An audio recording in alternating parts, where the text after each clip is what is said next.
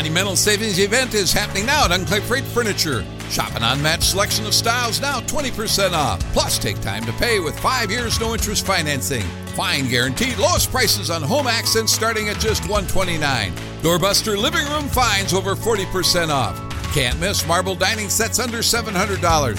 Plus, thousands off complete bedroom additions. Hurry to shop these monumental savings in-store at Unclaimed Freight Furniture or shop now at unclaimedfreightfurniture.com. HD Smartcast. You are listening to a Live Mint production brought to you by HT Smartcast. Hello and welcome to Mint's Pivot or Perish series, where we look at the key issues which are shaping our lives in the post-COVID world from the lenses of businesses and enterprises. As all of you already know, that the theme today is India's banking sector, which is undergoing a rapid transformation with the new normals in place. Joining us this evening are some of India's brightest minds from the industry who will, in the course of the next 1 hour, discuss in detail the issues which are shaping the industry as we speak. Also joining me here is my co-host and colleague Rajrishi Singh from Mint. So without taking more time, it's over to you, Rajrishi, to get the conversation going. Thank you. Thank you, Deboshi. Good evening, everybody, and welcome to this edition of Pivot or Perish. So today, the focus of attention is the banking sector, which in some ways is the barometer for the economy.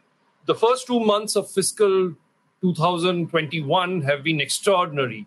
We're going to have some extraordinary changes in our life, in the way we work, in the way we play. The year is not going to be what we thought it was, what we had estimated initially. This evening's conversation will hopefully give us some idea of where the banking industry is headed. So without wasting much time, let me introduce you to the stellar panel that we have today with us. We have with us Arundhati Bhattacharya, former chairman of State Bank of India and currently chairman and CEO of Salesforce India. We have Zareen Daruwala, who's the chief executive of Standard Chartered Bank India. We have Arijit Basu, managing director of State Bank of India, India's largest commercial bank. We have V. Vaidyanathan, Chief Executive of IDFC First Bank. And we have Mr. Milan Sheth, who's Executive Vice President, India, Middle East and Africa for Automation Anywhere. Hello, everybody, and welcome to this show. It's a pleasure having you all on the show. So without wasting much time, let us dive deep straight away. And my first question is to Arundhati Bhattacharya. Ma'am, as a former chair of the country's largest commercial bank and as the country head of a key software company, can you help us map what the next 6 to 12 months will look like, both for the economy and for the Indian banking industry? Well, I think, the Indian banking industry, like the rest of the economy in India, was already facing a number of challenges when the pandemic hit. And obviously, these problems have only multiplied. And therefore, the challenge is also very, very high. That being the case, I think, in the next few months, what the bank really needs to do is how are they going to change this future? And the future is going to be extremely different from what they have seen anywhere in the past. So I think what's going to happen is that banks will more and more look at how they approach the entire customer journey, whether they want to be distribution-heavy and branch-like, whether they want to be asset-light, liability-heavy, transaction-heavy, or they want to be something different altogether. So it's going to be the individual banks will have to take a call as to how they see their future progressing. But one thing that will be uniform amongst all banks will be the fact that they will all understand that they have to be data-driven and they have to be more digital. Because today, all of these have to be delivered in an omnichannel manner. And you have to allow anybody and everybody to work from anywhere, to be available, whether it be employees, whether it be customers, whether it be vendors, whether it be service providers. You will have to make those those arrangements so that this can become a reality. Because this is not something that's going to go away. So your disruptions can keep occurring. And as they keep occurring, you can't possibly, suddenly stop your business because life has to go on. And therefore, I think, your Pivot or Perish, the title is very, very telling. It is one of those rare moments when people really and truly do need to pivot, because if they don't, then they are looking at a very, very uncertain future. So let me go to you, Zareen. You're the only foreign banker in this group. And as a foreign banker, how does the pandemic and its effect on the economy change your bank's approach to business in India? Do you have a list of what's bankable and what's not bankable anymore? Has it changed from your earlier list? How are you pivoting? So, though we are a foreign bank, we've been in the country for 160 years. So I think we are more Indian than, foreign in that sense. And to my mind, in terms of our long-term strategy, really nothing changes. But as Arundhati said, I think in the next 12 months, the way the customer behaves will also determine how we serve our customers. And clearly, because customers will be nervous about face-to-face interaction, etc. So a video KYC or as much as possible usage of digital channels will be the way forward. So, for example, in our corporate side, we have 99% of our customers, 99.5% of our customers using our digital offerings, the internet banking and the works. Similarly, in our service journey for our customers, more than 70-75% is digitally enabled. And I think the endeavor is to take it to 90% at least, so that you have very little face-to-face interaction. And that's the way we are going to change our digital offerings in the next 6 to 9 months. Having said that, on the sectors, your question was, are there few sectors that you would look at? Not doing, to my mind, no. I think there's always a winner in every sector. And even if we see sectors like cinemas or hotels or airlines, I think it's a matter of 6 months to 12 months before the good players will bounce back. So we are taking a slightly longer-term view on our customers right now. So let me go to Arijit now. As I said, we are truly in an extraordinary situation. And in normal downturns, working capital cycles stretch by 15-20%. But this time, it could shoot through the roof. Coupled with that is the RBI's regulatory forbearance on working capital loan repayments, where it can be, deferred working capital loan repayments can be converted into funded term loans. If you add all of this, what is, going to be State Bank's approach to loan demands? So far, we've seen the banking industry has displayed extreme credit aversion. When will, so we have enough liquidity, the RBI has made enough liquidity available in the market. When does liquidity infusion turn into credit creation? So I think there are two parts to your question. First is how do we look at things post what has happened due to COVID? And the other one relates to what is being written in the media about our so-called I'll put that in inverted commas, so-called credit aversion of the banks. And I think the two issues are in some way interrelated. So as far as the first one is concerned, I think when I speak for State Bank, I'm speaking for largely the entire banking community. I think the banks were very quick off the block. As far as State Bank was concerned, we realized as early as around the 20th of March, even before the lockdown had been announced, that all our customers might need assistance. So immediately a 10% emergency line was offered to any non-NPA account. And the good thing is that the customers themselves at that time were unaware of how things will pan out, how long the lockdown would be. So they felt very reassured that this line was being offered, but not all came forward. So 2 or 3 months down the line, what do we see? there are many enablers that have been given both by RBI as well as the government.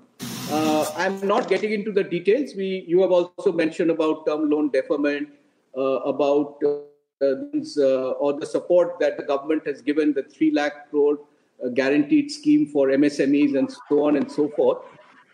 But what we find is that while the offers are being conveyed to the borrowers, it is not necessarily that the borrowers are going overboard to take on more debt or necessarily take on even the term loan repayments. So we very recently announced our first, the Q4 results, and in which there was a lot of queries about how many borrowers have actually availed of the term loan repayment, which is not more than around 20%. So in a way that is healthy, because to link it to the other part of your question, I think what had happened was that the banking sector, which had gone through unprecedented stress for quite some time, was finally being able to get its act together, because the larger banks, State Bank, we can speak for ourselves, we had been able to clean up our balance sheet and make adequate provisions to a very large extent. Now, given this scenario, I would try to address your question of credit risk aversion. For the last year or 2 years, if you look at the Indian economy, last year, the final growth rate that has come is around 4.2%. This has been one of the lowest. Now, what does low growth mean? Low growth means that there is lack of demand and lack of sufficient investments which are coming in. Now, bankers can be ready to lend. Bankers are ready to lend, but there has to be takers for these loans. Now, that had not happened to the extent that we would have desired. But I personally feel 2021 and going forward the next couple of years would have been extremely healthy. The government also had taken a lot of measures to ensure that the economy gets back into track. Unfortunately, now we have the COVID situation, in which two things will happen. One is, as Zareen rightly said, we need to support our customers, which we will be doing. We have already done.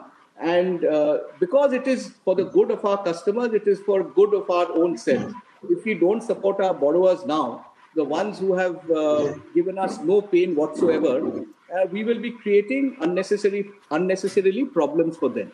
But going forward, how much of growth can happen, how soon, that would depend on the various prognosis that is now out in the market. The best that I have heard is that first 2 quarters, of course, there will be negative growth.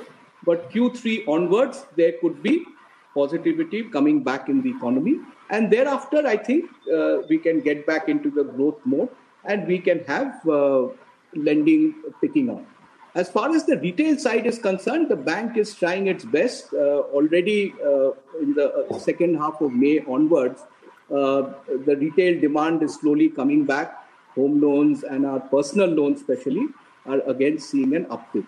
So it will be a measured kind of way in which the banks will respond to this.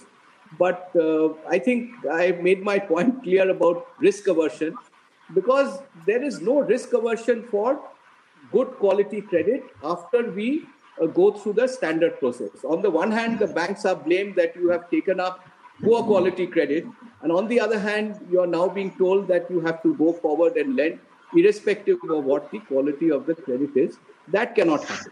But yes, for the MSME sector, I think they need a lot of handholding. And this 3 lakh crore, which is being disbursed, I think by the entire June, we would be able to do quite a bit. That will come in very handy to at least see that they are supported. Thanks.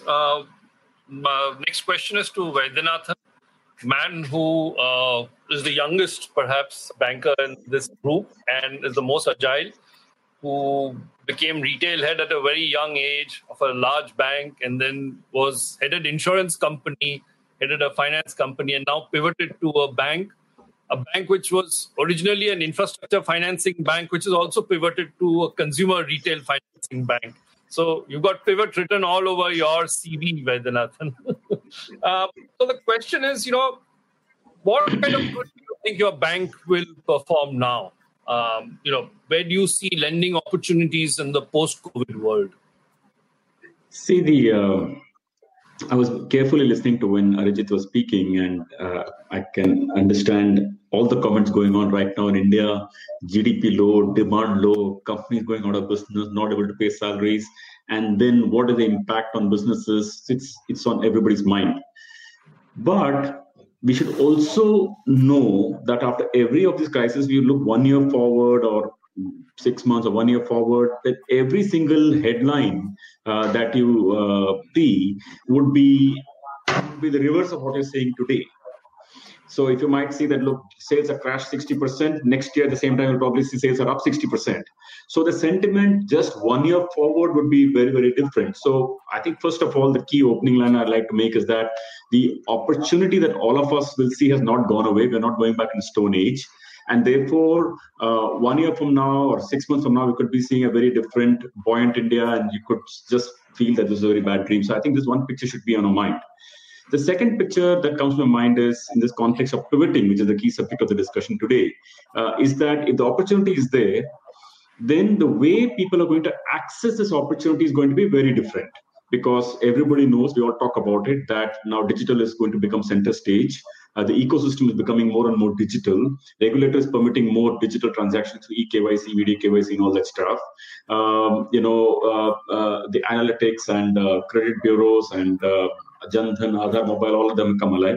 So that ecosystem is now a new way of accessing the opportunity. Third thing is that, in my mind, is that if the way to access the opportunity is going to be different, in my mind, the big thing is going to be that India is going to become far more inclusive as a result of COVID, because digitization has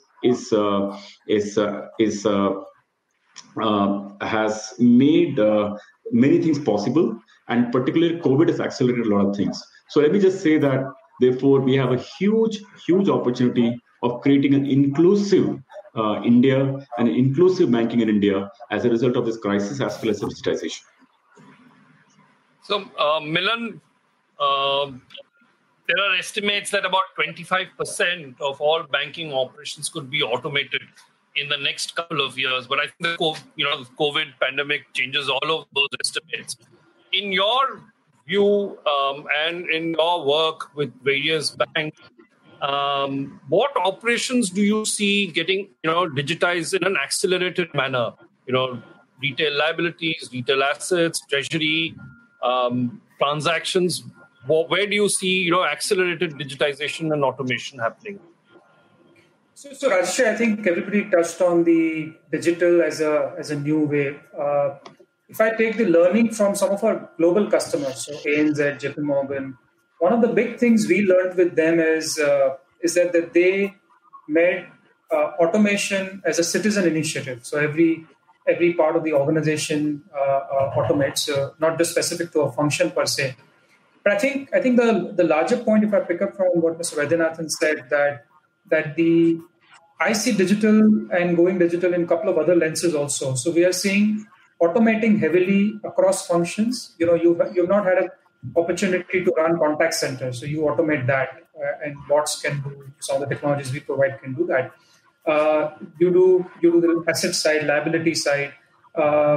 You also look at all the internal mid-office and back-office functions. Those are the obvious ones. I think the other piece which has come up in a big way is document management, because still in my view that a lot of engagement we have physically is because in any bank, the amount of, whether it's you're an insurance or you're a SEBI guided IRDA or RBI, the amount of document we manage internally and externally with customer, probably that will make a massive change, because the reality is that in the last 3 months, KYCs have happened, accounts have opened, transactions have been done, and hence that entire reliance which we had document, whether PDF, digital or otherwise, probably will start getting automated. And probably the last piece, at least we have learned, and I'm just taking from, because some of the biggest global banks runs their operations from India. Some of the names I took earlier. And they all ran their operations at 90 to 95% recovery or resiliency rate, simply because they were A, doing it in a digitized format, and B, they were using a lot of non-human interfaces like bots, etc. So I think Rajrish's comment is what everybody has said, move towards digital, pivoting and accelerating that adoption probably, which did not happen for a variety of reasons. And I think that clearly that barrier has been surpassed. And, you know, the private joke we all have, I'm sure even Arundhati might have heard this, is that what all our sales pitches and marketing over the last 10 years has not done. I think in the last 3 months, the overnight digital adoption has happened. Sadly, in a little bit of a bad way, but that I think is giving a phenomenal cost play as well for new banks, older banks and so on. That's kind of a bit of a response on that.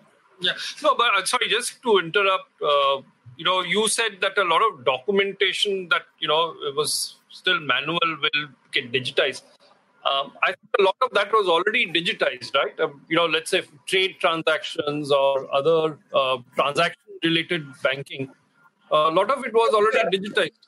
Yeah, so it's digitized, but you still have PDFs, Rajrishi. What you had is that, if I use a little bit of a, the banking terminology, the straight-through processing rates, if I look at the banks or insurance companies in India with, let's say, some of the new edge, and probably IDFC First is a newer company, will set the processes differently, but the legacy companies have a very limited STP rates today. And that is what I'm referring to, PDFs, emails. You have an email trail going with 10 grievances. You don't need that. I think some of it can straight away be digitized and responses can be done. Yeah, that's it. Yeah, sure. Yeah. Next question is to Madam Bhattacharya. And the question is, RBI has granted banks regulatory forbearance as it should. And a lot of other central banks and regulators have also granted their banks regulatory forbearance.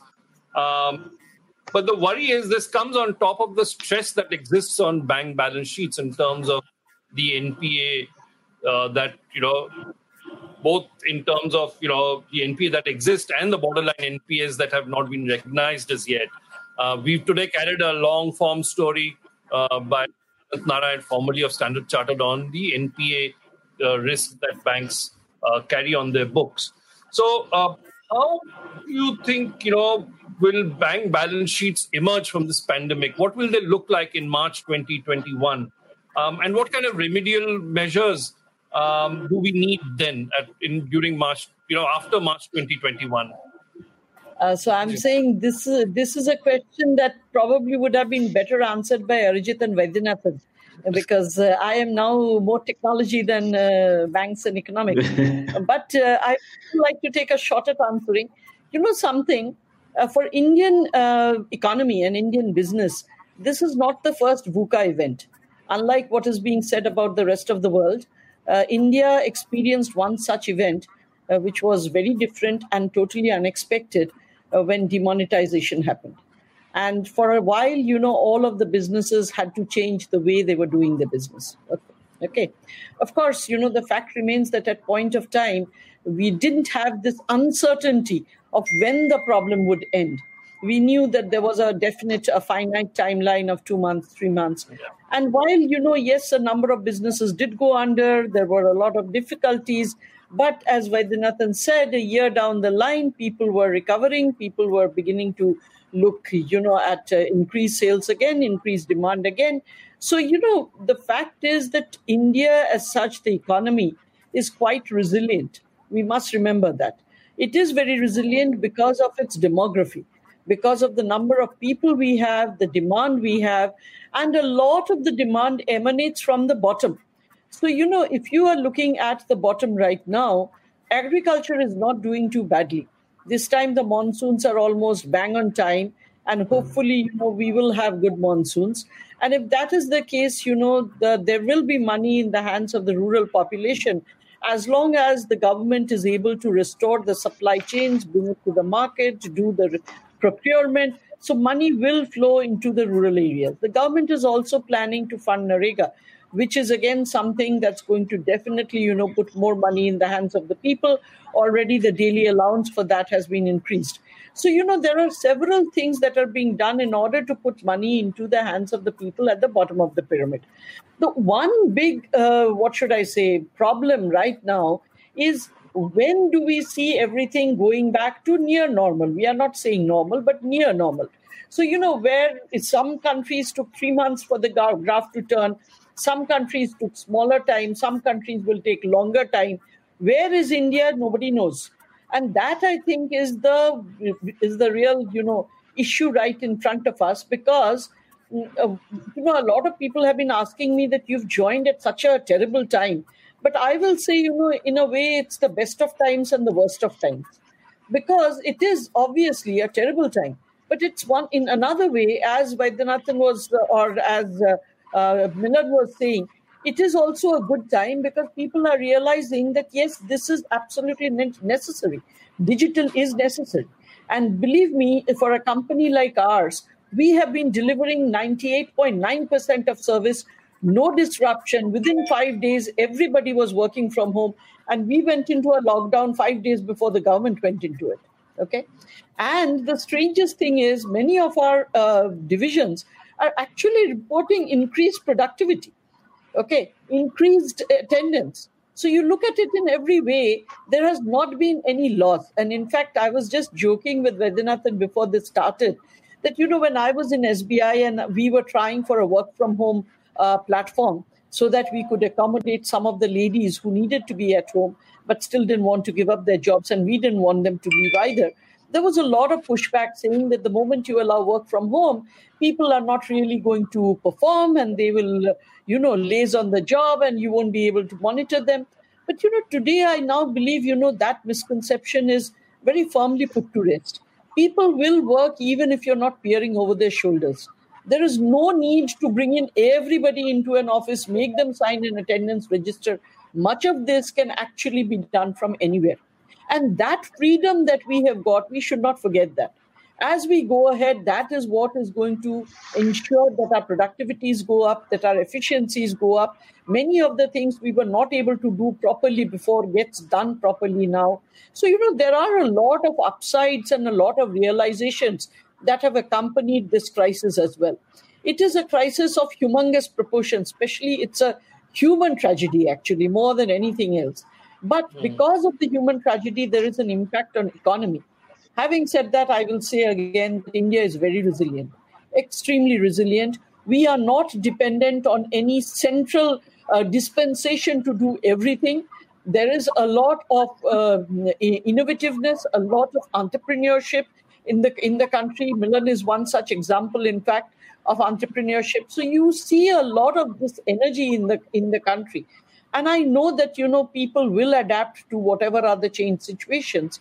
But the fact is, people now that they have the time to be at home and maybe they're slightly less pressured because business is not up to that level, this is really the time to strategize about how you want to take this forward. What are the changes that you want to make? What are the lessons that you have learned? What are the ways and means that will enable you to still keep your, you know, head above the water? And there are ways and means, believe me, that can be done. Right. Just on that note, we will go to a couple of audience questions. Viewers are posting questions on our social media handles. So there is Aniket Okale. He's from Pune. He's an agriculture student. He's asking, will there, in the change scenario, post-COVID situation, will there be more focus on the priority sector? So, I mean, all the bankers are, you know, feel free to answer this question. And there is another question from another viewer. He is asking whether banks, what kind of action banks are seeing on the MSME lending front? Are you seeing a lot of MSMEs lining up to, you know, borrow money? What are you seeing on the ground? This was a Live Mint production brought to you by HT Smartcast. HT Smartcast. I'm Annie Apple, and I'm here to invite you to come and listen to my new podcast series, Raising a Pro. It's the most intimate sports-related conversations you will hear. Each week, we explore the journeys of some of your favorite NFL players through the eyes of those that know them best. From Joe Burrow, DeAndre Hopkins, Myles Garrett, Ezekiel Elliott, Nick and Joey Bosa, just to name a few. With exclusive insights and information, we leave no stone unturned. Subscribe now to Raising a Pro on your favorite podcast app.